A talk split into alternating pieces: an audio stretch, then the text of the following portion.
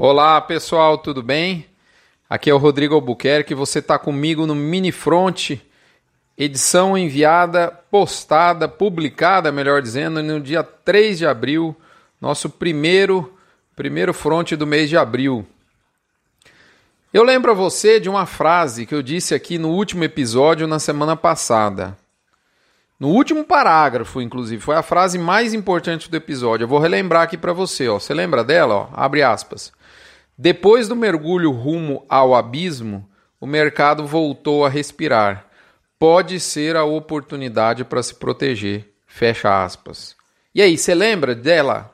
Você lembra dessa frase? E ela estava lá porque a nossa preocupação, quando eu, eu vi essa, esse, esse, eu vi que você vizinhava um cenário mais difícil à frente. Mas assim, então vamos, vamos destrinchar esse tal desse cenário mais difícil à frente, que é o que a gente está vivendo agora, em oferta e demanda, beleza? Acho que assim, dividindo o problema, né, a análise fica mais fácil da gente entender. Então vamos lá. Primeiro, em relação à oferta. A gente segue adiante com o mesmo padrão.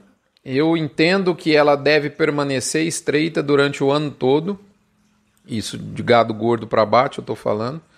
Mas nesse momento, lógico que impera o efeito safra e, portanto, algum alívio naturalmente virá facilitando a escala. Nada além disso, ou seja, sem enxurrada generalizada de boi gordo, vaca gorda, etc. Eu não vejo isso nos pastos. Estou afirmando com o que eu vejo nos pastos, não com o que eu vejo dentro do ar-condicionado. Tá certo? Dentro da sala do ar-condicionado.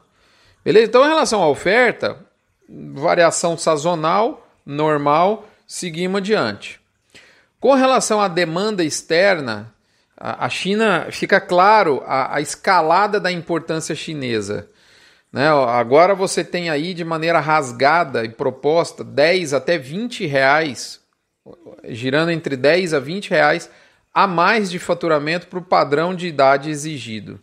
E eu entendo que isso deve seguir pelos próximos 40 a 90 dias, quando gradualmente nós vamos passar, eu imagino eu, essa é minha é o cenário que eu trabalho, nós vamos passar, nós Brasil vamos passar a receber a demanda de outros países que vão gradualmente saindo, porque da, dessa questão de, de pandemia, se você lembrar de cabeça, nesse, vamos falar assim, que a humanidade toda está num, num, num, vagão, né, num trem, né, numa locomotiva aí que mergulhou e depois vai subindo. Imagina que é, a, a, o primeiro desse, de, desses vagões na sequência, né, a, a locomotiva aí, a máquina é, propulsora seria a economia mundial, a primeira e, e os vagões os países atrás dessa máquina.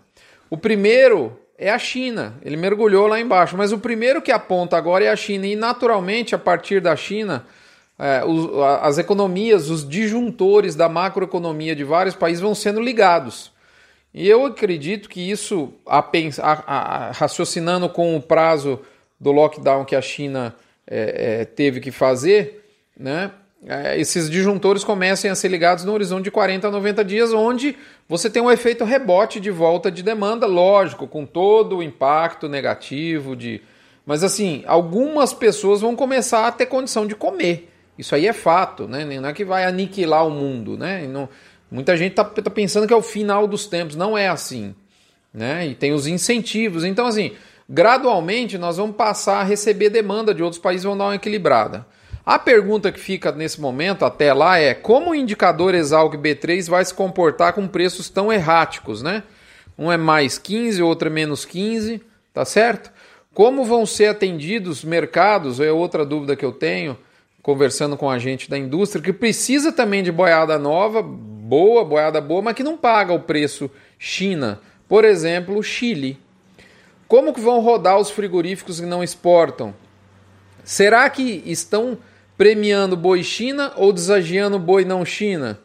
Enfim, são perguntas que eu deixo para você que eu ainda tenho minhas dúvidas e tenho certeza que elas vão levar o mercado a grandes dilemas, grandes saias justas nas próximas semanas, mas as respostas cabais e definitivas nós vamos ver nos próximos capítulos. Lembrando a você que essas informações chegam no oferecimento sempre especial de MSD Saúde e Reprodução Animal, Fibro com seu aditivo Vemax à base de virgem e amicina, Cargil Nutron Integral, marcas consolidadas da nutrição animal brasileira em cima, embaixo do guarda-chuva Cargil, Cicobi Cred Goiás, a sua agência do cooperativismo financeiro do setor marista de Goiânia, agência essa em que todo mundo fala a língua do boi gordo, UPL com seu sistema Pronutiva, unindo solos, biosoluções mais proteção para que você atinja saúde vegetal plena na sua pastagem.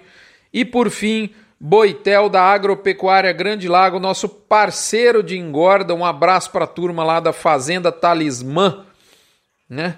De Jussara, onde nós vamos engordar o bovino no segundo semestre. Daqui a pouco tem bovino indo para lá, porque a hora que ninguém está pensando em mandar boi para confinamento é a hora que eu quero mandar. Muito bem. Dito isso, nós consolidando aqui, nós falamos de oferta e falamos de exportação.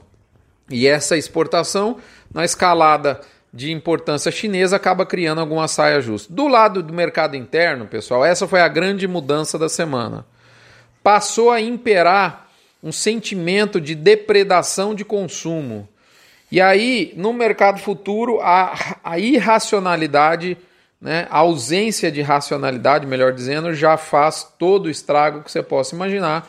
O mercado aí vem balizando o contrato do final de safra aí por volta de 180, com praticamente sem ágio nenhum em relação à entre safra, por incrível que pareça, coisa de dois, três reais. Mercado físico não. A gente ainda vê um boi, o boi que ainda, o, o boi barato ainda não fez escala. A verdade é essa. A gente percebe frigorífico combina com você uma data de embarque, depois ele quer antecipar.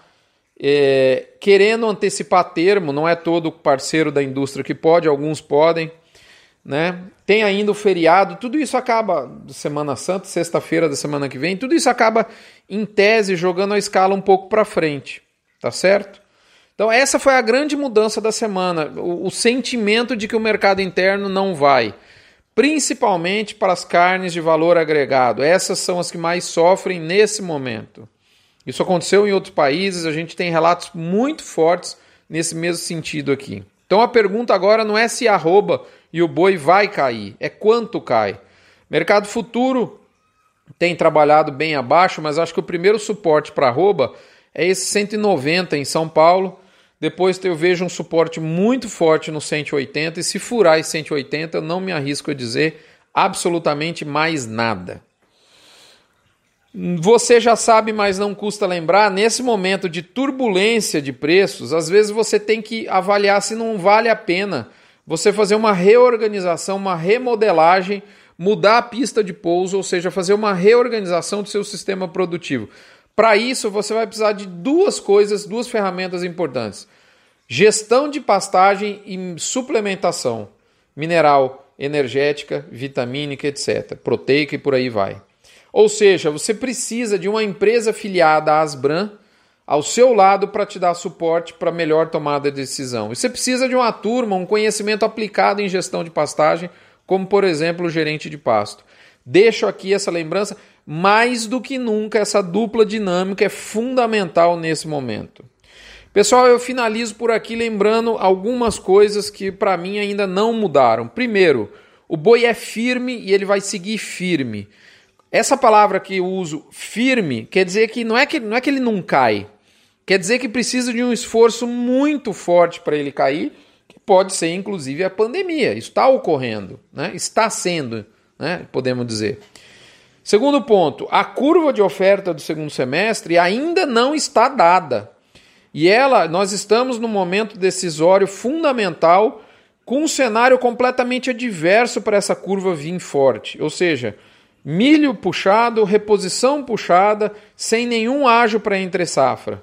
E gente falando em curva invertida, moçada. Gente, isso é um cenário catastrófico de oferta de boi no segundo semestre. Não combina com muita coisa que a gente está escutando no mercado.